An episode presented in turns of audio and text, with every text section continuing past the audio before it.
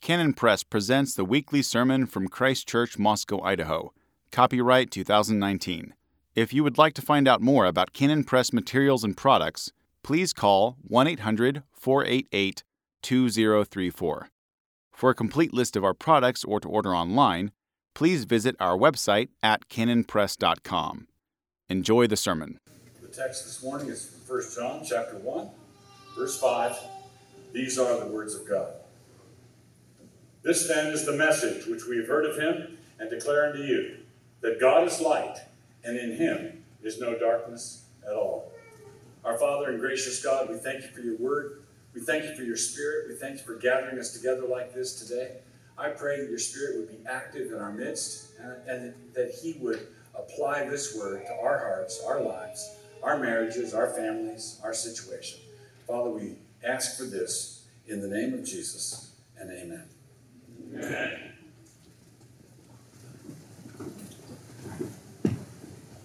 So we are working through First John in uh, a series of topical uh, messages, and I want to remind you where we've been. We, as, a, as members of a fallen race, we want things, we desire things, we are hungry for things, we want, we desire.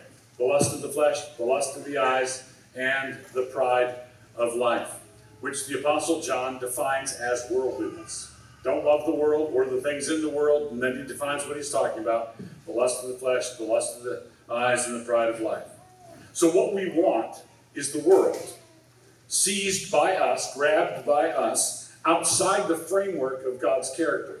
Now, remember our first parents who succumbed to a temptation to worldliness. The, the fruit was uh, pleasant to look at, it was good to eat, and it was going to make them wise. That was a temptation to worldliness. Our first parents had been offered by God the whole world. So it seems to me that if you are given the world, then a temptation to get the world would be, you know, what, what's the sense in that? Well, worldliness is wanting that world on your own terms. If God grants it, if God gives the world, He's giving it on his terms. If we seize it, if we grab it, we're taking it on our own terms. This is what worldliness is. If we, if we reach for the world on our own terms, outside the framework of God's law word, outside the fr- framework of his character, outside the framework of his holy attributes, we are being worldly. Now, because we want to be unrighteous in this way, but because we also want the reputation of righteousness, we want the reputation of righteousness to others, and we also want to have a reputation of righteousness to ourselves. We want to have our own self reputation, and we want to be righteous in our own eyes. The only solution, therefore, if we want to be unrighteous and worldly, and we want the reputation of righteousness, that means that somebody has got to lie. We have to deceive ourselves. We have to lie to ourselves. And so we considered the first week, we considered the lust, the, the lust and the wanting that we have in this world. The second week, we considered the problem of lying. Because we want to be righteous and unrighteous at the same time, we have to lie to ourselves, and so that's a problem. So, however much we lie, we cannot cross the chasm that exists between our death and God's life. There is no splitting the difference here. We're not talking about any twilight uh, in this arrangement. It's either God's light or it's the world's darkness. It's either light or it's darkness, and there's no way to there's no way to split the difference. The only way to have that life is to receive the gift of God's life that transfers us from the kingdom of darkness to the kingdom of light.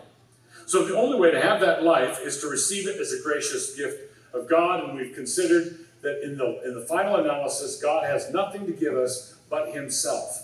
God does not, we sometimes want to separate the giver and the gifts, but God never does. God never separates himself from the gifts that he is giving.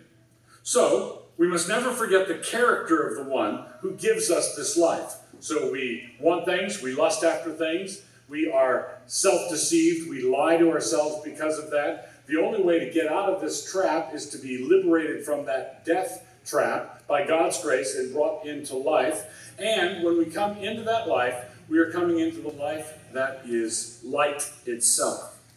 So I want to consider this week the word light in 1 John. This passage in chapter 1, verse 5, contains one of the few succinct definitions of God that is found in Scripture, where the writer, tells us God is XYZ. Uh, there's, Jesus tells us, for example, another instance of this. Uh, Jesus tells the woman at the well, for example, that God is spirit.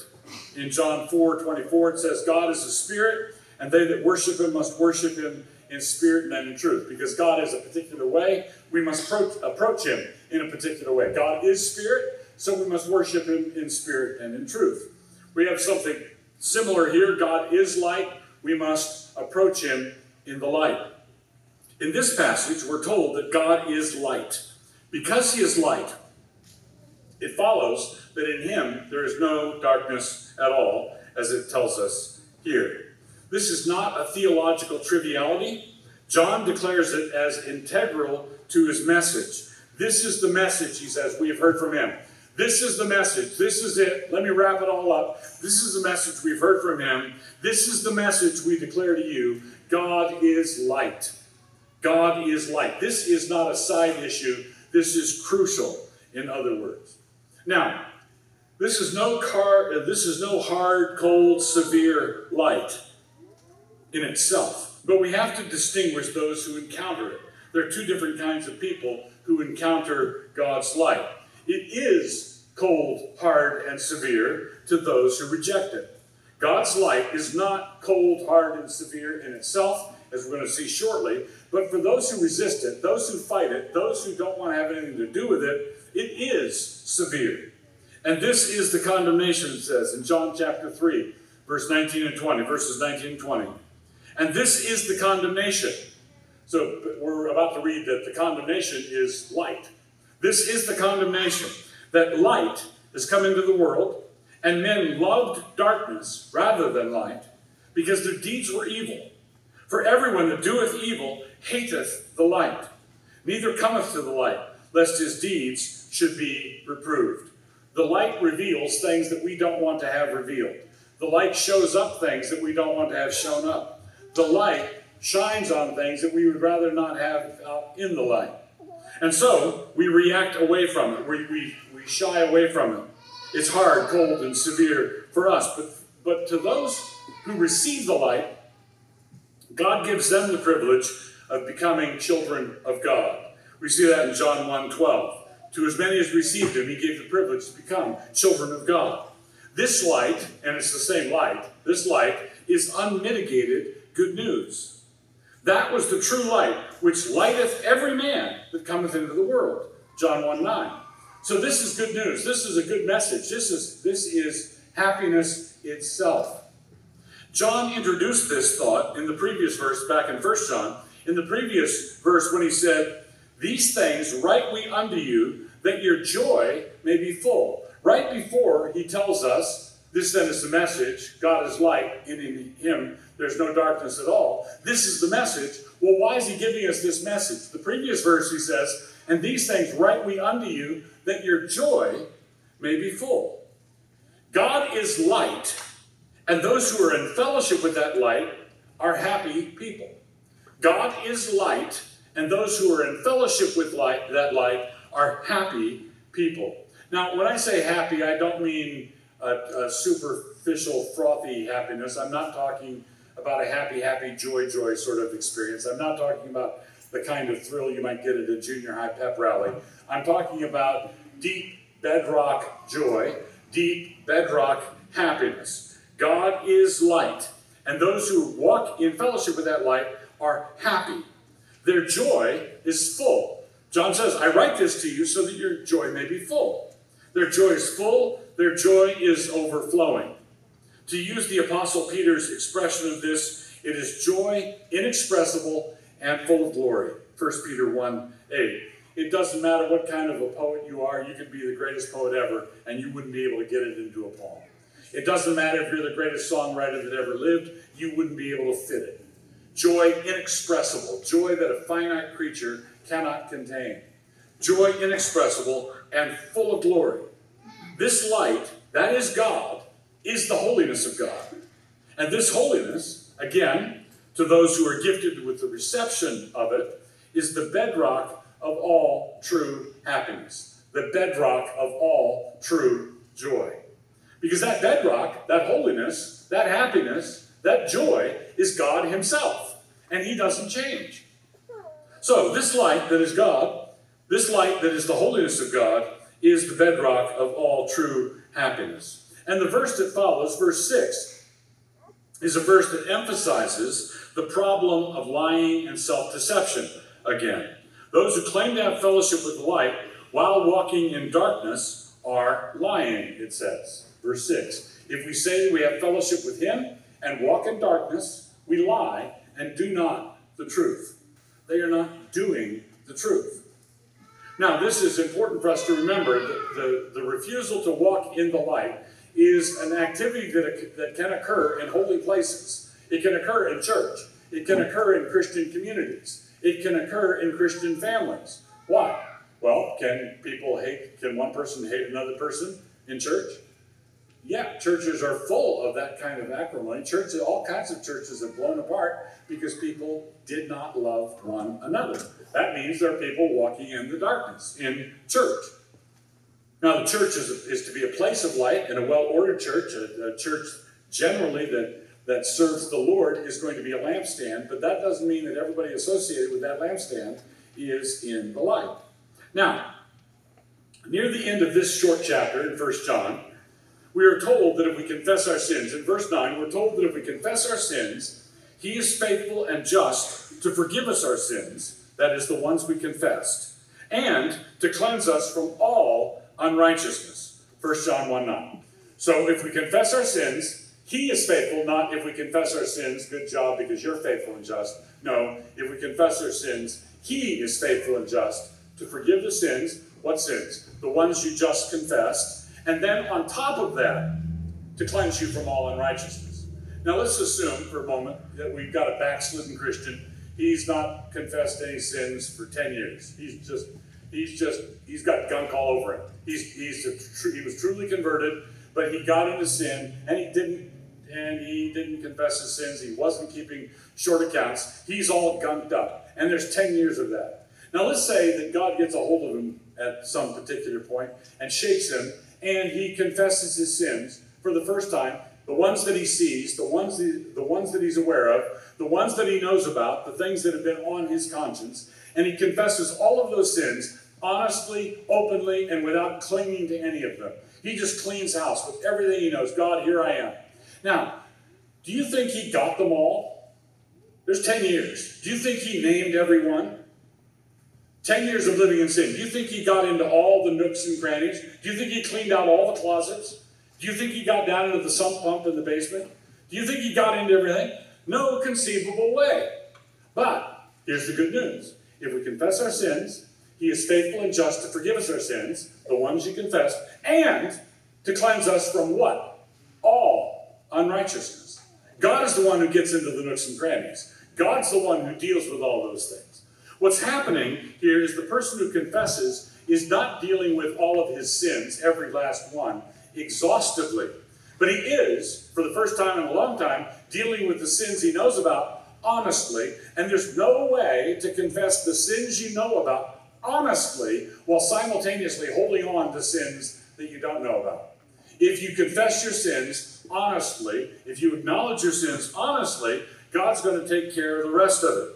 And if there's anything down in the basement, if there's anything in the closet that needs to be put right, restitution needs to be made, God will bring it to mind. God will, God will put it in front of you, and then you can deal with it. So this is what we see in, in, in 1.9. The word for confess is homologeo, which means to speak the same, to speak the same thing. Uh, coming from Latin, homo means man, but in Greek, homo means the same. So homo sapiens is, is referring to man. Homologeo is from the Greek, it means the same. Logeo is the verb to speak, and the, the noun is logos. Logos school is named after the word. So logos is the word, logeo is to speak. Homologeo is to speak the same thing. God calls it something, and you don't call it something else. God calls it something, and you say yes, and you call it the same thing. You acknowledge, You deal with it. This, you deal with it the way God deals with it. God says that was theft, and you say that was. You don't say that was inadvertent borrowing. He he's, he says that was a lie. You don't say it was creative prevarication. You you don't do spin control. Spin control is actually a vain attempt at sin control. To confess your sins means, therefore, to acknowledge your sins freely and honestly. Now, this is important. When you're dealing with your sins honestly, what are you doing? You're dealing with them in the light.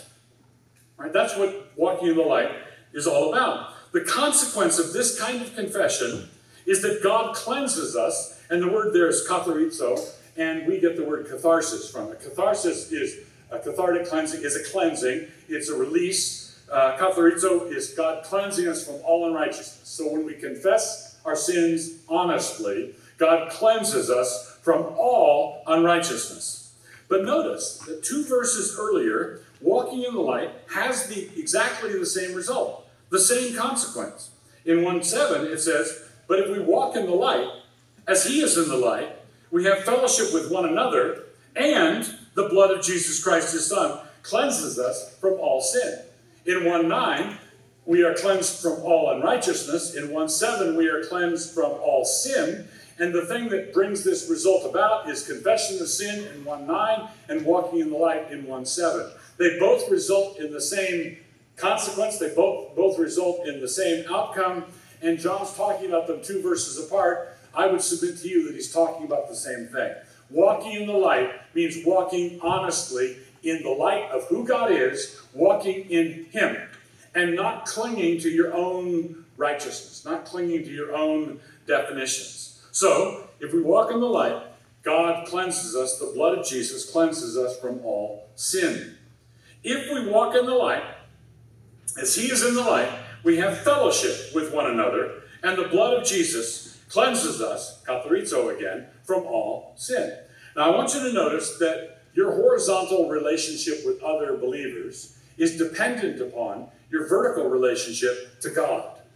If you're walking in the light as He is in the light, if your relationship with Him is right, then your relationship with fellow believers who are walking in the light is also right. Draw a triangle of God's at the top of the triangle, and you're here, and your your brother or sister's here. The closer you get to God, the closer, by definition, you're getting to each other. You can't get closer to God without getting closer to one another. So, walking in the light is walking honestly before God. Walking in the light is walking in God, knowing, knowing what He is like. And that means you can't cling to your own self deceptions. You can't cling to your own definitions. You can't refuse to confess sin because you've got the workarounds in your mind. So put all this together. If you are not walking in the light, you are walking in darkness. Again, no twilight. If you're not walking in the light, you're walking in darkness. If you are walking in the darkness, you are telling yourself lies. Verse 6. If you're walking in the darkness, the reason people walk in the darkness is they want to lie to themselves down there. That's, that's the advantage darkness has. Remember what we read from the Gospel of John. Men shy away from the light. Why? Because their deeds are evil. They, they pull away from the light because they don't want the light to reveal what they're actually like. If you are in the darkness, if you are in the darkness, you can't see any of your own sin down in there, right? You, you can then tell yourself that you have no sin. If you're down in the dark, you can tell yourself that everything is actually going pretty good. You convince yourself that this is true because you can't see it. Well, I, I don't see any sin. That's because you don't see anything. Right? You can't see sin because you're in the dark. But if you do that, then John says you're deceiving yourself, and the truth is not in you. If you come into the light, if you confess your sin, then you are cleansed, but you're cleansed on God's terms, not on your own. You can go into the dark and say, I am clean. You can go into the dark and say, I have no sin. Go into the dark and say, I don't know what you guys are talking about. You can go in the dark and, and talk that way and, quote unquote, cleanse yourself, or you can come into the light and have God cleanse the sin. Now, if you come into the light, not only are you cleansed, but you are also now in fellowship with anyone else who has been cleansed. Verse 1 7.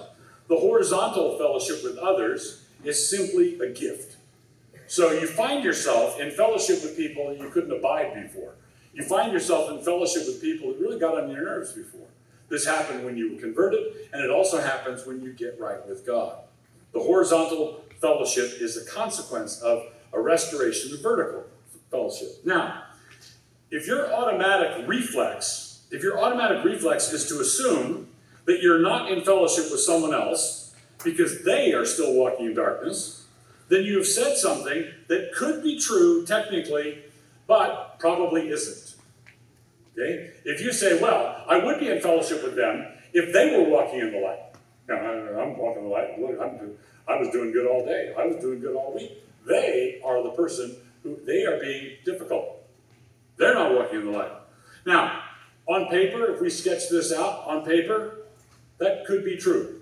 There are, I've seen situations where a godly, conscientious Christian uh, was following Paul's uh, admonition as far as it's possible with you, remain at peace with all men. They, there's disruption of fellowship. They pursue the other person. They pursue them humbly. They do all they, they do all of that, and the other person isn't having any. And you can say, well, in this instance, can I say that I'm not in fellowship with this person because they're not walking in the light? Yes, that's that happens. That happens. But notice I said at the beginning, if your automatic reflex is to assume that that's what's going on, you are almost certainly wrong. Almost certainly. Right, this is because we all look at the world through our own eyeballs. We all look out at the world from our own perspective. We are all the protagonist in our own movie, and everybody else is the antagonist. Everybody else is, they're the ones who ganged up on you, right? They're the ones who conspired to give you a bad day. And so you say, oh, they're not walking in the light. If they were in the walking in the light, then I'd be doing better. Now, in this sinful world, what is easier than to assume that the dislocations of relationship are always automatically the other person's fault? But maybe we should sometime try a heart maneuver that couldn't be duplicated by the devil himself. Lord, am I the problem?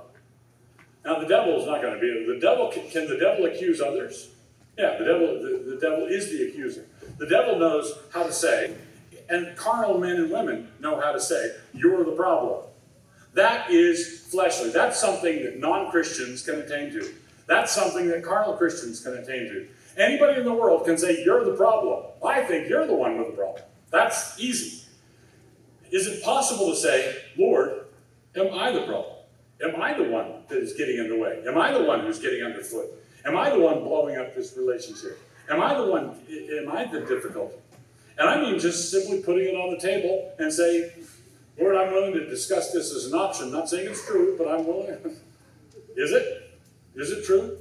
Now, you remember, there are two kinds of prayers you don't want to pray. There are the, the prayers that you don't want to pray because you're afraid that God won't answer them.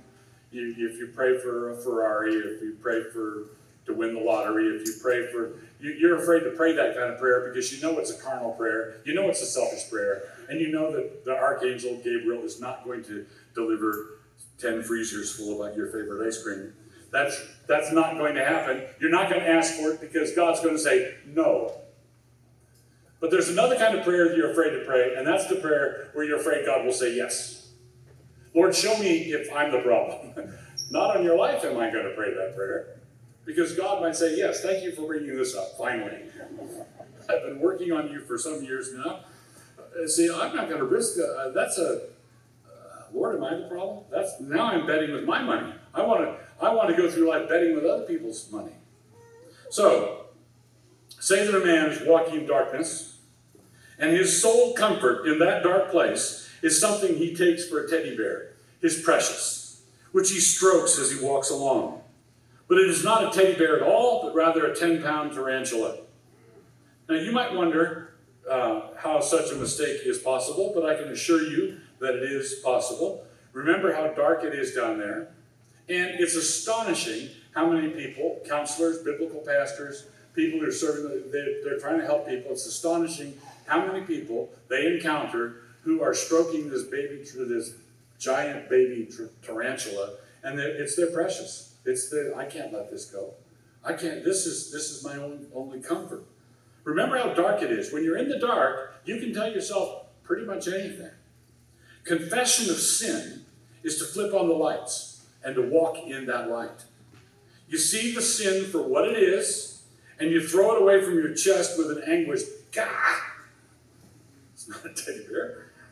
Who told me it was a teddy bear? You told yourself it was a teddy bear. Everybody, everybody in your life was trying to tell you that you've got this has got to go. You want no more to do with your great oversized domesticated spider. That's what it is, and it's not your friend. Now, it's either that, it's either throwing it away from you in repentance, in true evangelical repentance, or returning to the darkness and the grotesque comforts. And they really are grotesque, and they really are comforting that can be found in that darkness. The, the darkness contains grotesque comforts. And just as when we walk in the light, we have fellowship with one another, people in the dark have fellowship. I call it the fellowship of the grievance. The fellowship of the grievance is people they've got this thing going and it's eating them, and they and they find quick they find somebody in the dark who has the same bad attitude.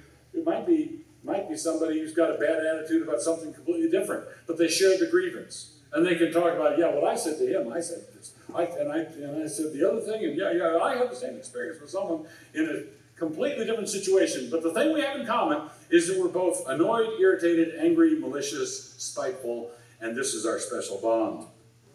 And we can't tell because we're in the dark. And we talk about how right we are, how correct, how, how visible and manifest it is. No. Bring it down to, to concrete, practical, tangible relationships. Remember that to walk in the light is to walk in the way that God is. Walking in the light is walking in the way that God is. Again, God has nothing to give you but Himself. If God gives you something, He is giving you Himself with it. If God is giving you life, He, he gives Himself with that life. He gives you breath, He gives Himself with that. If He gives you new life, He's giving Himself. All of this is God's offer of Himself. And if we want to separate the giver from the gifts, we are wanting to sever the gifts from the source of any comfort that they might uh, provide. So you're walking in, if walking in the light is walking in the way God is. To walk in the light, as, as John says here, as he is in the light, is to walk in Christ light, is to walk in Christ light. You are abiding in him. You are dwelling in light that has a personality. This is not like dwelling in an electrical force field. It's not like dwelling in a magnetic force field. You're not dwelling in something impersonal. You are dwelling in light that has a personality, mind, will. You're dwelling, you're walking in light that loves you. Again, you are not working, not walking in a material, impersonal substance. You are not walking in a force. You are walking in a person. You are abiding in a person. You are abiding in the second person of the Trinity by the power of the Spirit who brings you to the Father. And so, what does this light look like? Looks like love. And it does not look like malice. It does not taste like that acrid, bitter taste in your mouth. As we started with lust and we moved to lying and then we moved to life and now we're talking about light, in the, in the concluding message in this series, we're going to talk about love. And love is the full bloom of the rose. Well, the, the, that's when the rose is completely open. And we see that God is love also. God is light and God is love. So, walking in the light does not feel nasty, doesn't feel gross, it doesn't feel acrimonious. It's not like that. 1 John chapter 2, 8 through 10. Again, a new commandment I write unto you, which thing is true in him, and because in you, and, and in you, because the darkness is past, and the true light now shineth. The true light now shineth. He that saith he's in the light and hateth his brother is in darkness, even until now. He that loveth his brother abideth in the light, and there's none occasion of stumbling in him. So, as long as you're in the darkness, you can chop definitions lengthwise, and you can say that you do love her. I, I do too love her. You can say that you do love him. And the him or her might be your spouse, might be your roommate, might be a wayward kid, might be uh, irritating next door neighbor, you can you might say, but I but I do love him. Well, then the question is, why are you miserable? Why are you miserable? Why are you unhappy? See, God does not, this is, I, let me tell you how God does not govern the world. God does not govern the world in such a way as to have someone else sin and have you lose your joy. That's not how it works. If someone sins, that doesn't affect you. If someone sins against you, that doesn't affect you. It affects you when you respond sinfully. But if they sin against you, what do you do? Well, we take uh, Paul and Silas in Philippi. Were they sinned against? Yeah, they were sinned against in multiple ways. Paul's rights as a Roman were violated. They were attacked for the faith. They were they, they delivered a slave girl from uh, from uh, demonic possession. They, they were they were there in Philippi doing good things, and they were sinned against, and they were sinned against repeatedly, and they were flogged, and then they were thrown into prison. And did they lose their joy because other people sinned against them? No, they were in prison singing hymns, in prison singing songs to God. So when someone sins against you and you lose your joy, that's not because they sinned. If they sin and you lose your joy, it's because you retaliated in some way. You responded in some way. You said, Oh, yeah, well, I'm going to come right back at you. So you might say, I, I do love that person, uh, that, that, that person who makes my life miserable. No, if you're in the joy of the Lord, if you're walking in the light, then that's not what's happening. I'm not saying if someone someone can make your life difficult, someone someone else's sin can make your life challenging, and then they can make your life difficult. But if they're making your life miserable, then you are helping to make your life miserable. If you're bitter, as I've, as I've said before, quoting someone else, bitterness is like eating a box of rat poison and then waiting for the rat to die. You, you, think, you think that your response of sinfulness that your sinful response is going to somehow equal, make things equal. It's like it's like they, they came up and kicked you in the head, and you're trying to figure out a way to kick yourself in the head too. It doesn't. No. If you say you do love that other person, you are loving, you are forgiving that other person, why are you miserable? Why are you unhappy? When you're in the dark, every word that you look up in a self justifying dictionary is pitch black. All the words are black down there. All the words are in the dark. You can't see, you can't understand because you're in the dark. If you're in the light, you love. If you're in darkness, you don't love. If you're in the darkness, you're responding with malice, hatred, envy, bitterness, recriminations, that and and I'm, we're not talking about you. Some we're, we're not trying to get up into some theological 17th dimension so that we can look at all the math that lies behind love, and hate, or all the math that lies behind light and darkness. This is not a higher level 17th dimension thing. Look at chapter uh, 2, 8, and 9. A new commandment I write unto you, which thing is true in him and in you, because the darkness is past and the true light now shineth. He that saith he is in the light and hateth his brother. This has to do with Smith or Murphy or Jones, whoever it is. Whoever it is that, that if I'm bringing up imaginary names like this, you're filling in certain names. Certain faces come up in your mind and in your heart. It, it, this has nothing to do with 17th dimension theology, and it has everything to do with that person that you're not loving, that person that you're not responding to with kindness. So, all the words are black down there. Christ is our light. We're talking about Christ light, L I G H T, not Christ lite. L I T E. Ephesians 5:14 says this, but again, this light is a person. So, Ephesians, arise, O sleeper, and Christ will shine on you. Christ can't shine on you without you seeing things. If Christ, if, if the sleeper wakes up and Christ shines, then you can see things you didn't see before.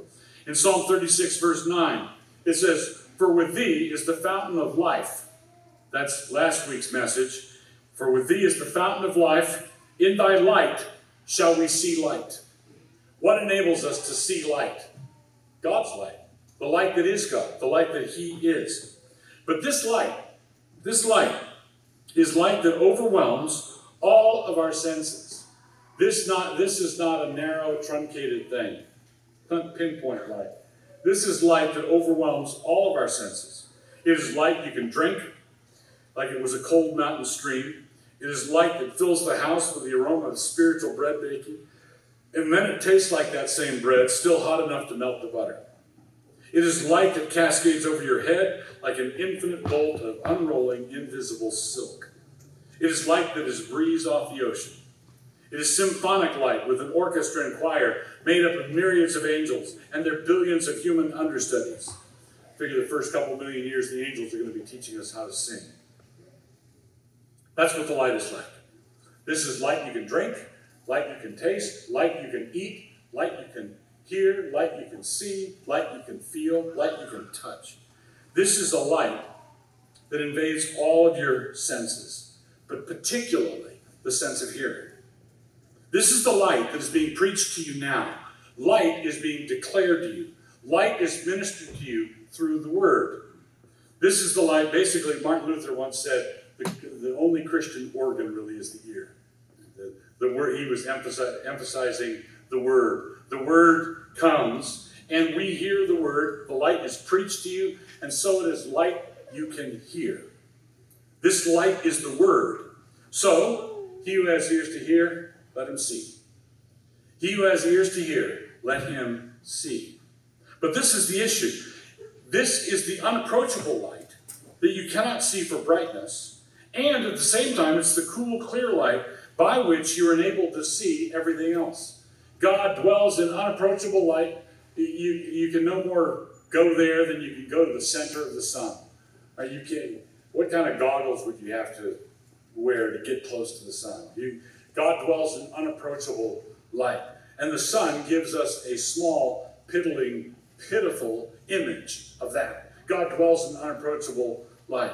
At the same time, cool, clear light by which you are enabled to see everything else. But when you see everything else, you must especially see your brother and sister. You must especially see your brother and sister. If we are walking in the light, we regard no one after the flesh. 2 Corinthians 5 16. I can assure you that if you can't see your brother and sister rightly, then what you're using for eyes need to be taken back to the worldview shop. Paul says in Corinthians, there, in 2 Corinthians, that we used to regard Christ after the flesh. We used to think that he was God incarnate. He came down and dwelt among us. We used to think of him that way, and we still should. He's truly human, but we can't be limited to that anymore because he's ascended into glory. And Paul says we don't consider Christ after the flesh anymore. We are worshiping a universal cosmic Christ, a resurrected Christ, one to whom all honor, dominion, and authority has been given. But then Paul says, because we don't regard Christ in the same way anymore, we cannot regard anyone else in the same way anymore. We regard no man after the flesh.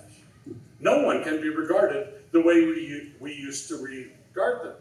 If you took the most disheveled, disreputable, C minus Christian you ever knew, right? the, someone who's just going to make it into heaven with his coattails on fire, he's going to barely make it. Barely make it. Angel with a fire extinguisher. Good to have you here. That was close. Let's say the, the most miserable, wretched, poor excuse, lousy excuse for a Christian you ever met.